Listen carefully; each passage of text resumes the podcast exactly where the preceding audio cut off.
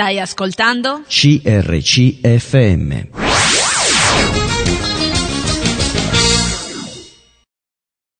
Buongiorno, buon martedì a tutte nost- le nostre ascoltatrici, i nostri ascoltatori, grazie per essere ancora una volta all'ascolto del nostro programma. E siamo molto contenti di stare con voi anche oggi e penso che l'argomento di oggi sia un argomento molto interessante che interessa mh, parecchie persone, eh, direi ehm, parecchie migliaia, forse milioni. Adesso sentiremo eh, nostro, dal nostro ospite cosa eh, ci dirà, non so se ha qualche statistica da, da dirci. Uh, parleremo infatti della medicina alternativa. Uh, gli insuccessi e gli eccessi, diciamo, della medicina tradizionale hanno favorito la diffusione di cure alternative, spesso di origine orientale e quindi collegate ad un mondo in cui la cura del corpo è il prodotto di convinzioni filosofico-religiose piuttosto che di scoperte scientifiche. La medicina alternativa, innanzitutto, considera l'uomo come un essere fondamentalmente spirituale. Nella storia occidentale sono state date almeno tre risposte a questa domanda. Eh, che cos'è, insomma, che ci fa stare male? Eh, più o meno nel seguente ordine sono comparse la risposta misteriosa, la risposta scientifica e la risposta metafisica. La risposta misteriosa car- caratterizzò il Medioevo. Secondo questa veduta le pestilenze e le malattie gravi erano considerate giudizi di Dio ad opere demoniache ed erano pertanto avvolte da un manto di mistero. Eh, poi invece l'invenzione di strumenti, quali non so, il microscopio, cambiò questa concezione e si comprese che molte malattie avevano cause materiali. La seconda fase, nella quale per molti versi ci troviamo ancora oggi, è la fase scientifica. Questo approccio, per uh, sommi capi, vede il corpo umano come un complesso organismo che i medici e gli scienziati tentano di capire, di aggiustare con mezzi scientifici quali i farmaci, la chirurgia e le varie terapie sul corpo. Da qualche decennio invece si prospetta nella medicina occidentale anche la risposta metafisica. I medici che abbracciano questa risposta ridefiniscono un po' la natura dell'uomo, offrendo un'alterna- un'alternativa al modello scientifico e la componente spirituale dell'uomo diventa la chiave di guarigione. Io mh, mm, penso che il nostro ospite è al telefono. Sì, buongiorno a tutti. Si, eh, si tratta, ciao Graziano, si tratta del dottor Graziano Riccioni, che è un medico chirurgo, è dottore in ricerca, specialista in medicina interna e dirigente medico di primo livello in cardiologia presso l'ospedale di Manfredonia. Eh, Graziano, so, eh, so che tu studi continuamente, non so se vuoi aggiungere qualcosa al tuo curriculum. No, no, va bene, diciamo, mi occupo di ricerca scientifica, adesso mi sto occupando in modo particolare di alcuni aspetti riguardanti il rischio cardiovascolare, eh, malattie cardiovascolari quali ad esempio ipertensione, infarto, dislipidemie, diciamo, fattori di rischio cardiovascolare fondamentalmente. Ho capito.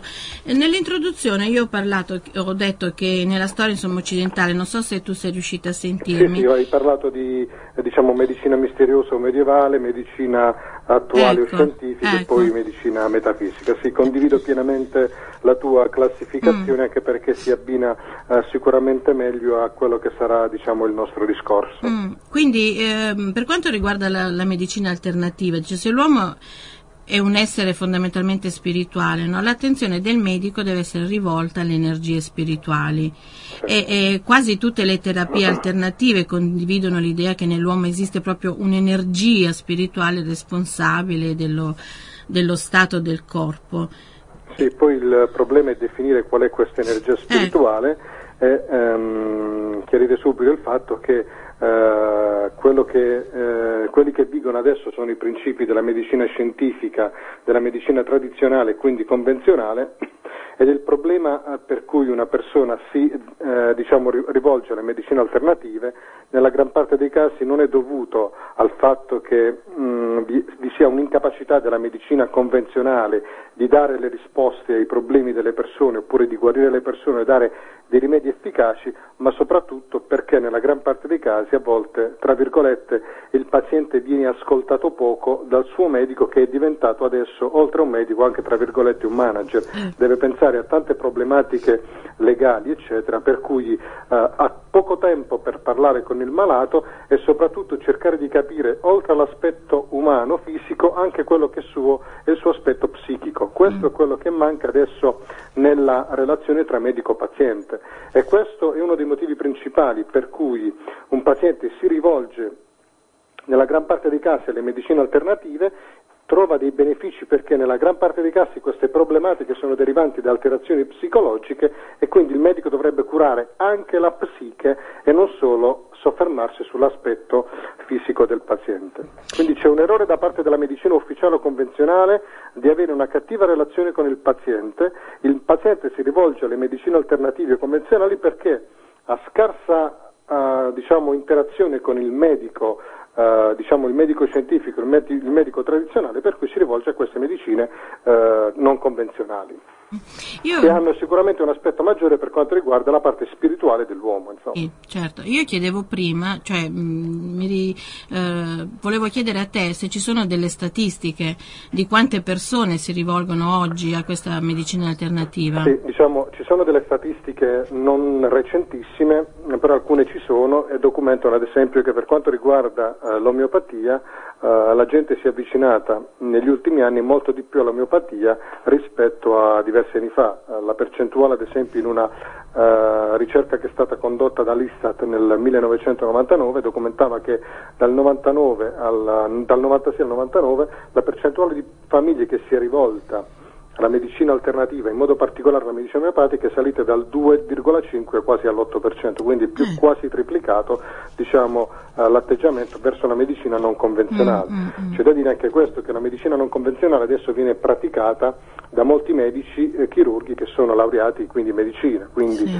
la gente è meno scettica nei confronti di queste medicine com- non convenzionali, per cui si avvicina molto più facilmente mm-hmm. e in alcuni casi chiaramente eh, trova dei benefici. Parlavo ad esempio con una signora che è affetta da un'ernia uh, del disco a livello lombare, non le è stato prospettato un intervento ma le è stata prospettata una terapia medica, paziente che è un po' spaventata dagli effetti collaterali di una terapia medica prolungata, si è rivolta ad esempio ad un medico specialista in anestesia e rianimazione che pratica l'agopuntura mm-hmm. ed ha trovato, lei mi ha detto dopo alcune sedute, alcuni benefici. Mm-hmm. È rimasta un po' scettica però sul metodo mm-hmm. e su, sulla somministrazione di alcuni farmaci che questa persona non gli ha detto, li ha chiamati farmaci, però non gli ha detto che in realtà non erano dei farmaci ma erano dei presidi omeopatici. Il grande problema è anche questo, una cosa è un farmaco, mm-hmm. una cosa è un uh, rimedio omeopatico o fitoterapico, perché nell'ambito dell'omeopatia, ad esempio, noi dobbiamo distinguere l'omeopatia in senso di omeopatia classica, tradizionale, quindi secondo il metodo di Samuel Hahnemann che nel, circa nel 1800 ha fondato questa pratica, da quella che la fitoterapia, ossia la cura con le erbe. Sono due cose ben diverse e ben distinte. Mm. Tendo a ricordare ai nostri eh, radioascoltatori che Gran parte delle medicine, ad esempio l'acido acetilsalicilico, la digitale, che sono farmaci importantissimi usati ad esempio in cardiologia, l'antinfiammatorio più comune è la nostra aspirina che è un acido acetilsalicilico, sono dei farmaci che provengono dalle erbe. Chiaramente se io uso dei farmaci a base di erbe che contengono queste sostanze avrò sicuramente avrò sicuramente una risposta eh, come dire, di tipo antinfiammatorio, analgesico, antipiretico, oppure migliorerà nel caso della digitale, una pianta, un effetto sul cuore, avrò sicuramente un effetto positivo perché mi aumenterà la forza di contrazione del cuore quindi in una forma di scompenso cardiaco sicuramente troverò un'efficacia. Allora, la cura con certe erbe, che noi definiamo fitoterapia, è, è, cosa ben diversa dall'omeopatia, mm. la quale come principio usa delle diluizioni molto molto diverse. Mm. Quindi allora distinguiamo il rimedio fitoterapico, la cura con le erbe, distinguiamo l'omeopatia e distinguiamo la medicina convenzionale che sono delle mm. cose ben diverse tra di loro. Eh, così magari poi più avanti approfondiremo più avanti queste... Sicuramente approfondiremo eh. questo aspetto che ritengo importante. E mm. poi il grosso problema che ci troviamo ad affrontare è questo, che nella gran parte dei casi, e questo è un problema che eh, bisogna risolvere, allora, molti pazienti si avvicinano alle medicine convenzionali, allora queste medicine convenzionali vengono praticate da medici oppure da persone che non sono dei medici, ma sono delle persone ad esempio che hanno alcuni, si sono perfezionate ad esempio in America naturopati, mm. osteopati, si sono perfezionati per due anni in altri stati perché in Italia non è possibile avere un diploma del genere, allora loro fanno una diagnosi dal punto di vista e con le tecniche, con il rigore scientifico della medicina convenzionale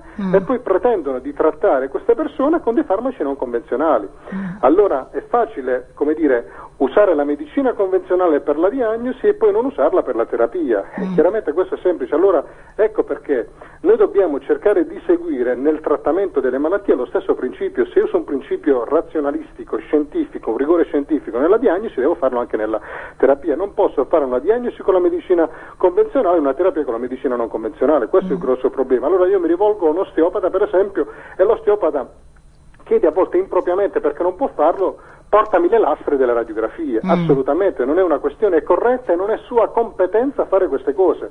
Lui, se è in grado di fare una diagnosi secondo dei principi della naturopatia, deve farla senza certo. ausili della medicina convenzionale. Questo è il grosso problema. Mm e allora si servono molti della medicina convenzionale per fare quello che è il mm. mestiere di un'altra persona, il medico. Sì, però il medico alternativo, so, in genere, ehm, ritiene che il paziente abbia il potere di, guari- di autoguarire certo. il proprio spirito, il proprio corpo da qualsiasi male, senza alcun intervento esterno. Certo, eh, come dicevi tu giustamente, il vero medico com- non convenzionale, diciamo alternativo, è una persona che applica nel campo anche della diagnosi una procedura non convenzionale e in questo sono d'accordo. Mm. Allora, poi sta a noi decidere mm. se i principi di questa diagnosi non convenzionale possono essere accettati o meno e su quale base. Una cosa è certa è che nell'ambito della medicina convenzionale e tradizionale io ho una certa scientificità di quello che è il mio problema, cosa mm. che non ho ad esempio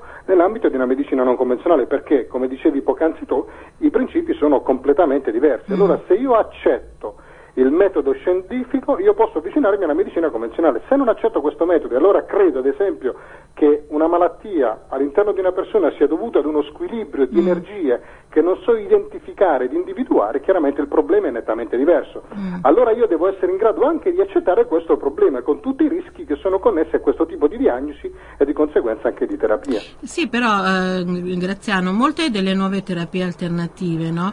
eh, sono nuove soltanto diciamo così, per l'Occidente, però si tratta di antichi eh, so, rimedi della tradizione orientale. Yeah, no? in particolare l'agopuntura eh. sono antiche di, dec- di, di millenni, possiamo ecco, dire. Che però si basano un pochino sui concetti di, del so, monismo, di panteismo, certo, e mi fa certo. pensare alla New Age. Esatto, il problema è proprio quello, mm. che i principi su cui fondano la loro... Uh, tra virgolette, i, principi che sono alla base di queste medicine alternative sono dei principi filosofici, principi diciamo, che sono contrari a quelli che sono i principi che noi ci troviamo a vivere in questo contesto occidentale, diciamo, per cui chiaramente sono, uh, diciamo, è difficile accettarli dal punto di vista uh, scientifico. Mm. Quindi se io accetto questi principi allora posso accedere a queste tecniche, altrimenti no. Mm. Anche perché poi c'è un, uh, diciamo, un cattivo uso di queste medicine non convenzionali e soprattutto si fa un cattivo uso di quelle che sono le informazioni. Mi spiego meglio. Parlavo con un collega l'altro giorno e mi diceva eh, io avevo dei problemi, eh, era un problema di natura psicosomatica, mi sono eh, curato con la medicina alternativa, sono guarito. Attenzione, mm. sono delle affermazioni semplici da fare ma difficili da testare mm. perché noi possiamo dire quello che vogliamo, noi possiamo dire anche di aver clonato l'uomo come ha fatto un famoso ricercatore certo. coreano pubblicato su una prestigiosa rivista scientifica, ma in realtà poi quello che uno dice non corrisponde a verità. Allora per valutare l'efficacia di queste metodiche rispetto a una medicina convenzionale io devo fare degli studi scientifici che vengono controllati da persone chiaramente esperte. E allora quando andiamo a confrontare poi quello che uno dice con quello che è l'efficacia reale di questi farmaci, gli effetti di questi farmaci, di queste sostanze nell'organismo umano e nella cura di queste patologie, ci rendiamo conto che i risultati non corrispondono a quello che una persona dice. Mm.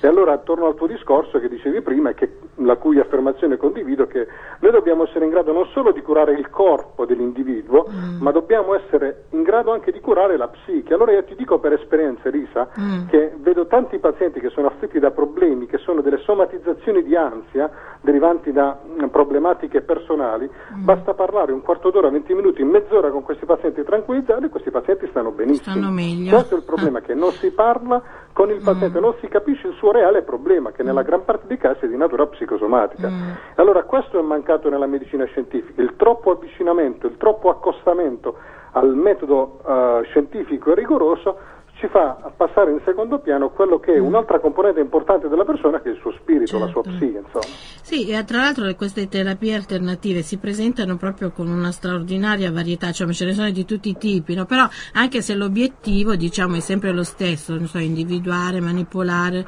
ehm, riorientare, stimolare e eh, equilibrare l'energia dell'uomo. Certo, Ad esempio, il, sì. Sì, sì. Volevo un'altra poi una cosa importante è questa, chiaramente se un attore famoso, come dire, pratica una terapia alternativa è chiaro mm. che molti seguiranno questo attore famoso, mm. insomma.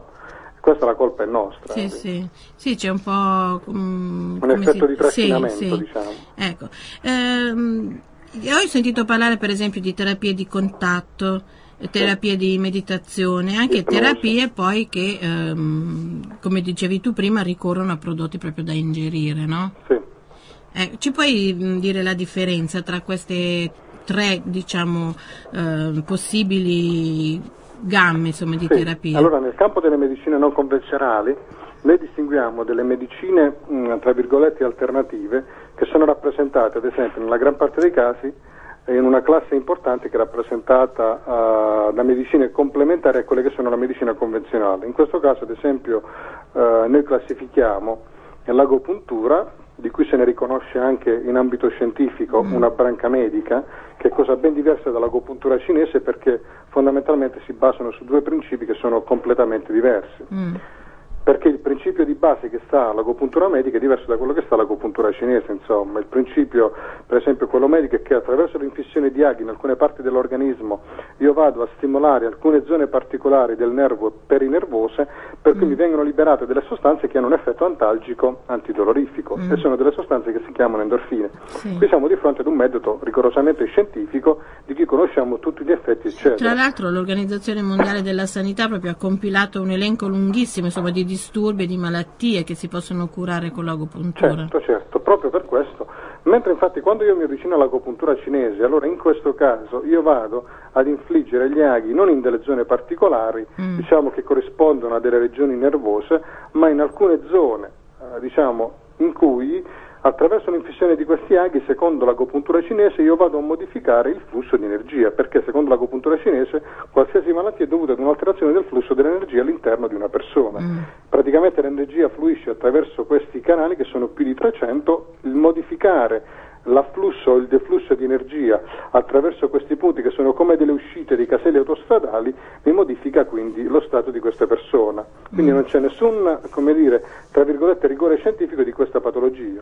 Quindi l'agopuntura medica è cosa ben diversa dall'agopuntura cinese, quindi i principi sono diversi. Che l'agopuntura medica sia efficace io non lo metto in dubbio, ci sono anche degli studi che hanno dimostrato la loro efficacia, però bisogna dire che l'agopuntura medica va usata solo in determinate patologie, mentre con l'agopuntura cinese, tra virgolette, si vuole curare tutto ed è mm. impossibile, con l'agopuntura medica è condivisa, però vengono curate solo alcuni tipi di patologie, ad esempio l'ernia cervicale, l'ernia lombare, i dolori perimestruali, eccetera, tutte delle mm. sintomatologie dolorose che caratterizzano un peggioramento della qualità della vita della persona possono essere curate, in questo caso attraverso l'agopuntura medica.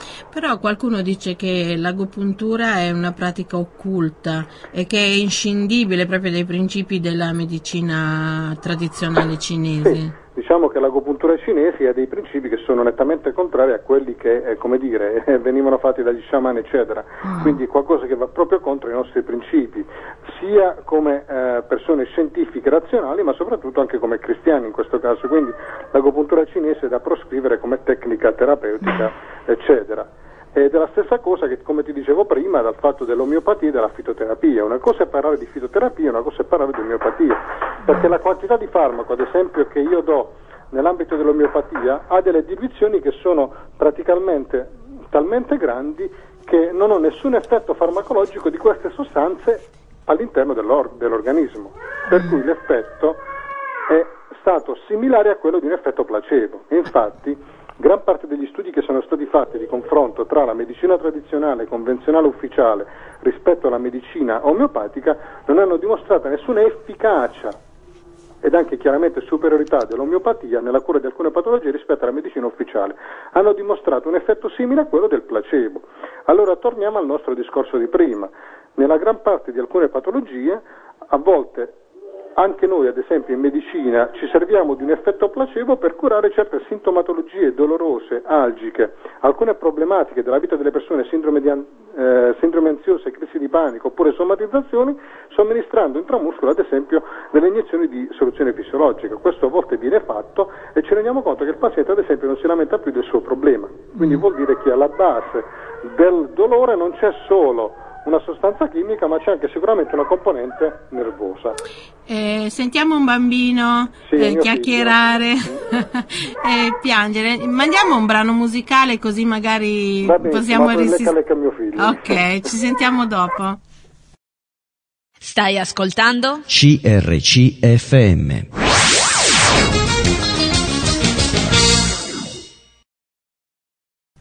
Eccoci di nuovo dopo questa bella musica che proprio ci ha lietato, possiamo dire così. E oggi stiamo parlando di medicina alternativa, di terapie alternative. Eh, quasi tutte le terapie alternative ehm, dicono, insomma, sono di origine un po' occulta, no? E condividono l'idea che nell'uomo esiste un'energia spirituale responsabile ehm, dello stato del corpo. Quindi le malattie del corpo vengono spiegate in termini proprio di carenze o squilibri di energia e l'obiettivo terapeutico diventa proprio il riequilibrio o la rivi- rivitalizzazione eh, dell'energia. Abbiamo detto che le, alterna- le terapie alternative si sono diverse e hanno tutte l'obiettivo di individuare, manipolare, riequilibrare appunto l'energia dell'uomo. Ed è possibile dividere queste terapie alternative in tre categorie, eh, terapie di contatto, terapie di meditazione, terapie che ricorrono a prodotti da ingerire. Abbiamo parlato delle terapie di contatto, abbiamo detto un po' che cos'è l'agopuntura e poi abbiamo parlato anche della fitoterapia eh, che rientra invece nell'altra categoria che è quella dei prodotti da ingerire. Abbiamo sempre con noi il dottor Graziano Riccioni. Sì, sono in contatto con voi. Ecco, il bimbo è Il a bimbo posto? è me ok, va bene. Eh, Graziano, abbiamo detto che ci sono anche ehm, le terapie di meditazione, no? Sì. Ehm, che cos'è la meditazione?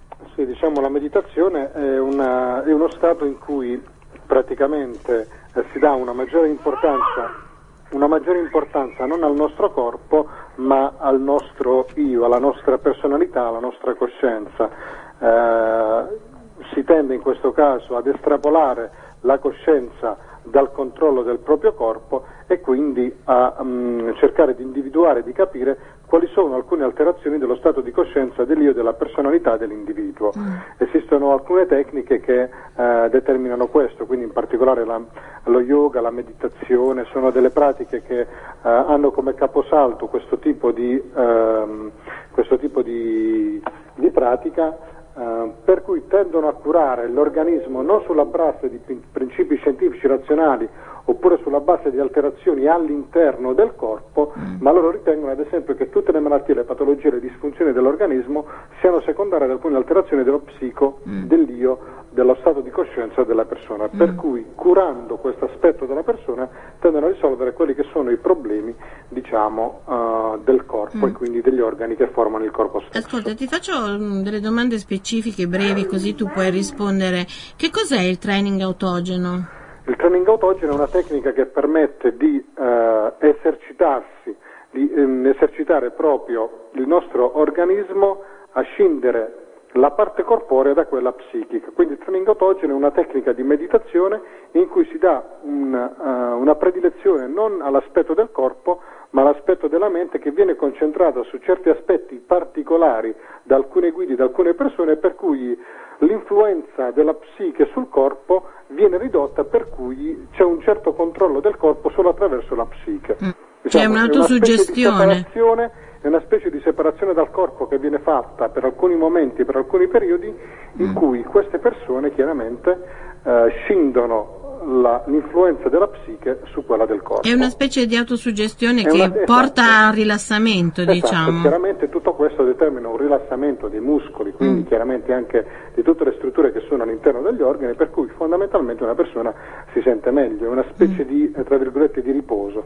Mm. Però questo rilassamento viene indotto da alcune persone che praticano questo training autogeno e che indirizzano l'individuo a pensare ad alcune cose, ad alcune situazioni, eccetera. Ho capito. Invece la pranoterapia, anche se è leggermente diversa, però rientra un pochino nelle terapie La alternative. del training autogeno è quella che attraverso la mano si esprime un, eh, viene valutata la presenza o meno di calore su alcune parti dell'organismo e ehm, queste persone attraverso la valutazione del calore, attraverso l'emissione o la remissione di questo calore su alcune parti dell'organismo riescono a capire dove è l'alterazione. Ad esempio mh, mi è capitato di vedere che alcune persone che praticano questo tipo di terapia, la pranoterapia, quindi una terapia di contatto in questo caso, con l'applicazione della mano sprigionano tra virgolette del calore dalle loro mani e loro attraverso le mani si rendono conto di quali zone dell'organismo sono patologiche, alterate o meno, a seconda dell'emissione o meno di calore attraverso il contatto della mano sull'organismo. Mm. Però anche questa è una tecnica di suggestione, Eh. perché questa persona ad esempio mi diceva quando ho avuto contatto con questa persona che sentiva una differenza di calore tra una parte e un'altra dell'organismo, io personalmente non sentivo niente. Niente, certo. Quindi, una... come dire, la- eh, questo tipo di tecnica è eh, sia la, mh, la pranoterapia ma anche il training autogeno sono delle tecniche prevalentemente di tipo eh, soggettivo, per cui la sensazione che uno può avere è diversa da quella che ha l'altro. Mm, E questo è confermato ad esempio dalla pranoterapia, questa persona sentiva la differenza di calore, io non sentivo proprio niente. Sì. E invece lo yoga che significa, non so, unione, no? E- e- Eh sì, lo yoga che Eh. entriamo adesso nell'ambito di terapie comportamentali. Eh. Ci sono dei pericoli? Sì, ci sono sicuramente dei pericoli perché eh, soprattutto per una persona che eh, si definisce cristiana, Mm. in questo caso lo yoga, il training autogeno, sono tutte eh, tecniche di meditazione che tendono a scindere, ad estrapolare eh, lo spirito dell'uomo Mm. dal suo corpo e soprattutto a, a farsi autosuggestionare da una serie di principi che sono contrari a quelli che sono la scienza, Certo. i principi della scienza, i principi del comune vivere e soprattutto i principi cristiani, insomma. Mm. Eh, tendono a trovare la soluzione, la risoluzione ai problemi non solo del corpo ma anche della vita dell'uomo su dei principi che sono lontani da quelli che sono i principi del cristianesimo. Quindi sono tecniche, lo yoga, il training autogeno, l'ipnosi eccetera, che vanno prese tra virgolette con le pinze da una persona che si professa cristiana.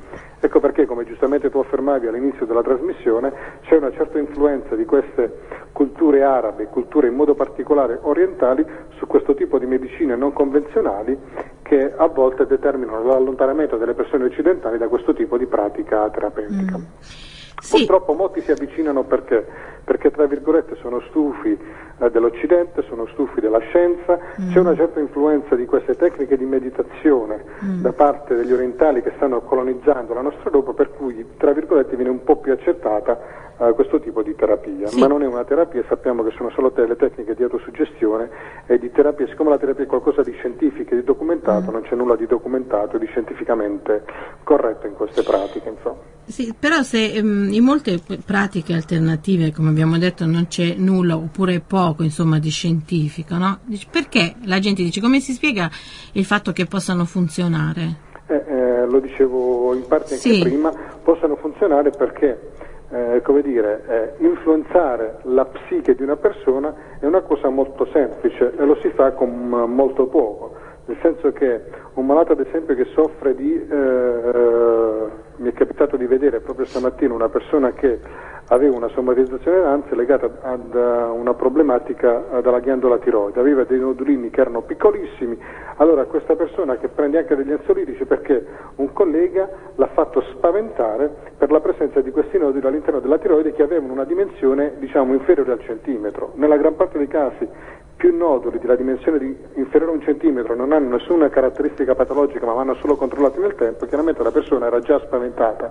È bastato rifare un'ecografia a questa persona, trascorrere alcuni minuti, parlare con questa persona, fargli capire quello che ha è che non corre nessun rischio di patologia, come dire, maligne, ma deve solo fare dei controlli nel tempo e la persona si è sentita già tranquilla e si è sentita meglio. Mm. Quindi il problema a volte è parlare con i pazienti, capire, capire bene la situazione e soprattutto quando non si è in grado di risolvere un problema, una patologia, è bene opportuno mandare queste persone in centri specializzati o persone competenti che riescono a risolvere il problema per quella patologia, quando questa chiaramente mm. sia risolvibile. Sì, tu dicevi prima che insomma, la gente si rivolge a queste medicine alternative perché um, non trova a volte no, un ecco, nelle ma quindi ci sono delle conoscenze sul corpo, sulla natura umana che la scienza non ha ancora definito? Certamente sì, ah. io credo che non tutto si conosca uh, del corpo, soprattutto non tutto si conosca della psiche, mm. però questo non vuol dire che io devo, come dire, approcciarmi a delle pratiche, a delle tecniche che vanno al di là di quelle che sono le mie conoscenze, infatti. Mm. Quindi devo, come dire, tra virgolette, prendere con le pinze queste, queste pratiche alternative. Insomma, io per carità mm. non ho nulla a incontrare persone che praticano queste cose mm. o a persone che eh, si avvicinano a questo tipo di terapie o che eh, sono state guarite, tra virgolette, da queste terapie. Per carità, io non ho nulla contro queste persone, però quello che eh, ci preme dire è che a volte queste mh, pratiche alternative hanno poco se non nulla di scientifico, quindi mm. è un metodo rispetto a quello della medicina convenzionale completamente diverso che una persona è libera nella sua coscienza di accettare o meno e di praticare. Mm-hmm. Però dire che eh, la medicina ad esempio non convenzionale sia più efficace della medicina tradizionale, questo personalmente da medico, da ricercatore non lo accetto perché non è così. Mm-hmm non è così. Sì, insomma, possiamo dire che c'è anche qualcosa di positivo nell'approccio sì, olistico. Per alcuni no? ci sono delle, come dicevamo prima, delle ah. medicine non convenzionali, quale ad esempio, mm. in, modo particolare ad esempio l'agopuntura, in cui mm. alcune, uh, il tipo di terapia, l'agopuntura per alcuni tipi di patologie risulta sicuramente efficace per un, med, per un, dire, un processo scientifico, razionale, documentato dalla scienza, quale quello della liberazione di sostanze a carattere analgesico antinfiammatorio. Sì, sì, sì come la fitoterapia. Chiaramente ci sono delle erbe che anche hanno degli effetti sicuramente positivi. Il problema qual è? È che mentre io quando prendo l'aspirina o quando prendo una compressa di un antibiotico ci sono alla base di queste sostanze una serie di studi fatti su animali, sull'uomo, di controllo riguardanti la dose, l'efficacia, gli effetti collaterali, per i farmaci alternativi, in modo particolare per la fitoterapia, io non ho nessuno studio che mi dimostri l'efficacia di questa sostanza, tra virgolette, grezza che io vado ad assumere, gli effetti collaterali e la tossicità che questa sostanza può dare. E nella gran parte dei casi non ho nemmeno un antidoto. Mm. Quindi questa è la grossa differenza tra un farmaco e un rimedio fitoterapico, quindi un rimedio a base di erbe.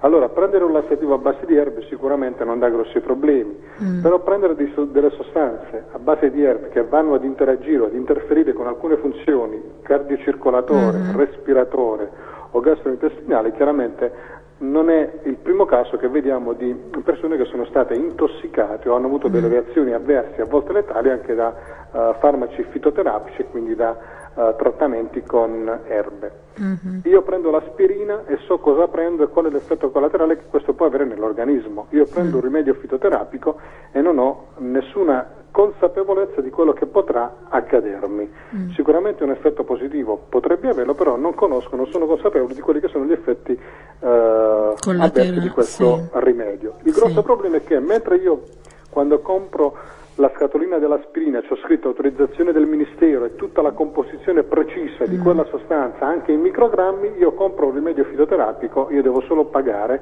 perché sul barattolino non c'è scritto proprio niente, soprattutto non c'è un'autorizzazione da parte del Ministero della Sanità alla commercializzazione e quindi alla prescrizione di queste sostanze. Sì, tra l'altro ci sono stati cla- casi clamorosi insomma, certo. di, di, queste prescrizioni appunto fito, eh, di fitoterapia che hanno portato anche proprio a, certo, alla morte di alcune... Una multinazionale, sì. non mm. voglio fare nome perché non sì, voglio né sì, screditare certo. né fare pubblicità di questa multinazionale, certo. eh, il quale... Mh, mm, eh, diciamo, si serve di prodotti derivati dalle erbe per la cura eh, non solo di alcune patologie, ma per ogni patologia ci sono persone che diffondono questa, uh, questa ditta, questa multinazionale eh, prodotti a base di erbe, diffondono con delle fotografie mm. e la persona soggettivamente si sta meglio. Proprio stamattina ho visto una persona che mi ha detto che è scesa 7 kg eh. prendendo questo prodotto che costa 140 euro. Eh. Questo prodotto che io conosco è un prodotto che contiene una serie di sostanze che hanno un'azione antiossidante, sono degli elettroliti, diciamo, ma anche delle sostanze d'azione antiossidante, vitamina C, vitamina C, vitamina E, ma soprattutto la persona mi ha detto, dottore, io ho preso questo però ho fatto anche la dieta, sono scesa a 7 kg però ho fatto anche la Eh dieta. Allora io ho detto semplicemente alla persona che dovrà continuare sicuramente a fare la dieta perché tutte le sostanze che ha ingerito non hanno avuto nessun effetto sulla perdita del peso. Allora ci sono delle sostanze, ad esempio di natura eh, minerale, tipo il rame, il manganese, l'arsenico, che a bassi dosaggi hanno sicuramente un effetto positivo, ad esempio sulla cefalea o come attività antiossidante, tipo il selenio, allora chiaramente una reintegrazione di queste sostanze produce un effetto benefico, però sicuramente non fa scendere di peso, perché il peso quella persona l'ha perso grazie alla dieta che ha fatto. Sì, però soltanto allora, il fatto- l'efficacia, il benessere di questa sostanza di natura fitoterapica a base di erbe a quello della dieta e si associa il beneficio di questa, eh, del farmaco di questa multinazionale con la perdita di peso, ma questa persona sicuramente riprenderà del peso qualora non seguirà una dieta. Stai ascoltando? CRCFM.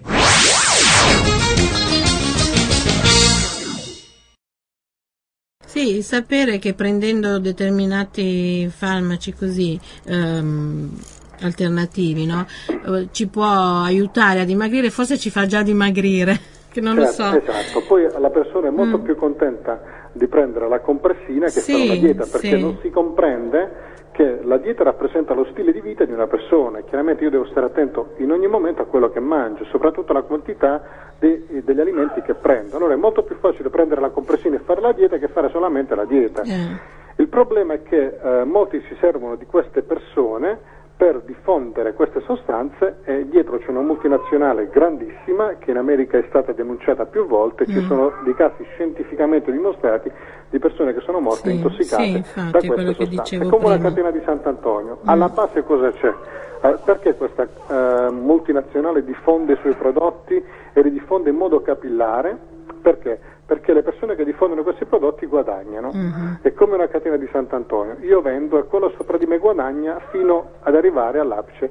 Per cui un prodotto che costa pochi euro viene venduto a 140 Sì, sì, euro. sì, chiaramente. guadagnano anche tanto. di presentazione di queste eh, sostanze eh, fitoterapiche eh, ci viene persino un premio Nobel come è stato fatto a Rimini l'anno scorso, allora chiaramente eh, si ha una, ehm, Acquista un po' di credibilità. di. Sì. Però basta andare a vedere la biblioteca internazionale di pubblicazioni scientifiche e il premio Nobel ha fatto degli studi che non riguardano le sostanze che questa multinazionale propone alle persone. Mm.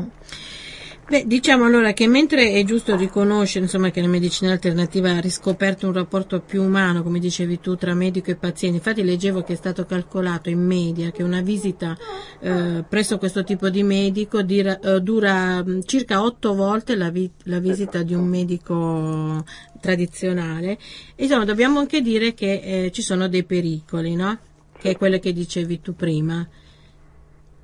Sì, è stata fatta una statistica, ad esempio, che eh, nel momento in cui il paziente si reca nell'ambulatorio medico, il medico interrompe nell'85% dei casi il paziente quando parla dopo 8 secondi. Eh.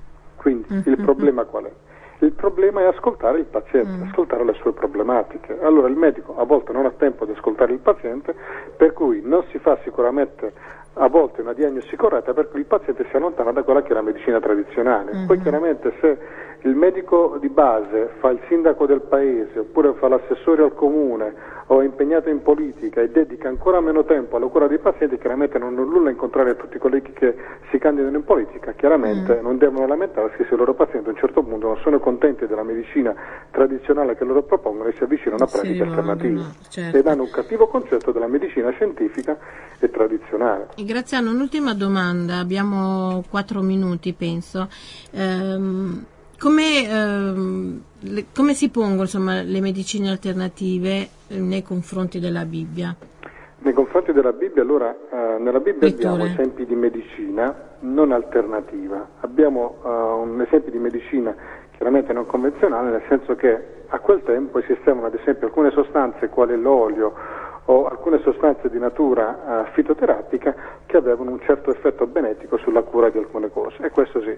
Però quando uh, chiaramente una pratica, anche in questo caso medica, non convenzionale, si discosta da quelli che sono i principi mm. della Bibbia e della scrittura, chiaramente è una pratica a cui devo stare molto attento, mm. perché noi sappiamo benissimo come cristiani che eh, noi possiamo avere la cura del nostro corpo, ma dobbiamo curare in modo particolare il nostro spirito, la nostra anima. E la cura mm. principale, a volte la risoluzione alla base di tanti problemi che le persone hanno, non è un problema di natura organico, quindi legato al corpo, ma un problema di natura psichica, mm. quindi legato alla propria psiche. Sono depressi, a volte sono ansiosi perché vedono un loro futuro negativo e quindi sappiamo che la Bibbia è una risposta a mm. questo tipo di problema. Mm. E vi posso dire per esperienza, Elisa, che ci sono persone che avvicinandosi alla Bibbia, avvicinandosi al Signore, confidando Lui sicuramente hanno risolto gran, pa- gran, parte, gran parte, dei loro problemi. Quindi mm. questo è un aspetto importantissimo. Però la pratica di medicina alternative, quando questo si allontana da quelli che sono i principi biblici, mm. e allora tante pratiche che hanno la base dei eh, principi di filosofia orientale che sono lontani mm. dalla Bibbia, chiaramente non devono essere accettate eh, e non devono condizionare la vita di un cristiano. Certo. Bene, allora eh, Graziano, un'ultima parola ai nostri ascoltatori quello che eh, diciamo è che eh, di non scoraggiarsi sulla medicina ufficiale e qualora ci si avvicina alla medicina non convenzionale, alla medicina alternativa, farsi ad esempio eh, spiegare bene quale sostanza viene eh, introdotta, quale sostanza viene prescritta, qual è l'efficacia di questa sostanza, se questa è documentata e quali sono gli effetti avversi, insomma. Non mm. comprare, tra virgolette, a scatola chiusa, non assumere, non introdurre dei farmaci mm. del proprio organismo a scatola chiusa. Mm. E insomma parliamone anche con delle persone che, competenti. competenti. che ci possono spiegare quali sono insomma, i pro e i contro. Sì. C'è stato ultimamente a Mimanda Rai 3 eh, una persona che era stata curata per un Uh, problema uh, diciamo, tumorale a livello del bulbo oculare veniva curato da una persona che si spacciava per medico e gli somministrava con il prezzo di 80-90 euro alla volta una fiaretta che proveniva dalla Germania ma erano sostanze di era soluzione fisiologica. Ah, bene. Quindi... Chiaramente la persona dopo è stata operata e ha risolto il suo problema. Mm. Bene. Quindi stiamo molto attenti. Ecco, stiamo molto attenti. Grazie per averci spiegato. Insomma, È tutte, stato un piacere anche per me. Tutte queste... Grazie a voi e alla vostra collaborazione. Ok, grazie a te e grazie anche a tutti i nostri ascoltatori e a risentirci alla prossima settimana. Ciao a tutti. Hai appena ascoltato un programma prodotto da crc.fm.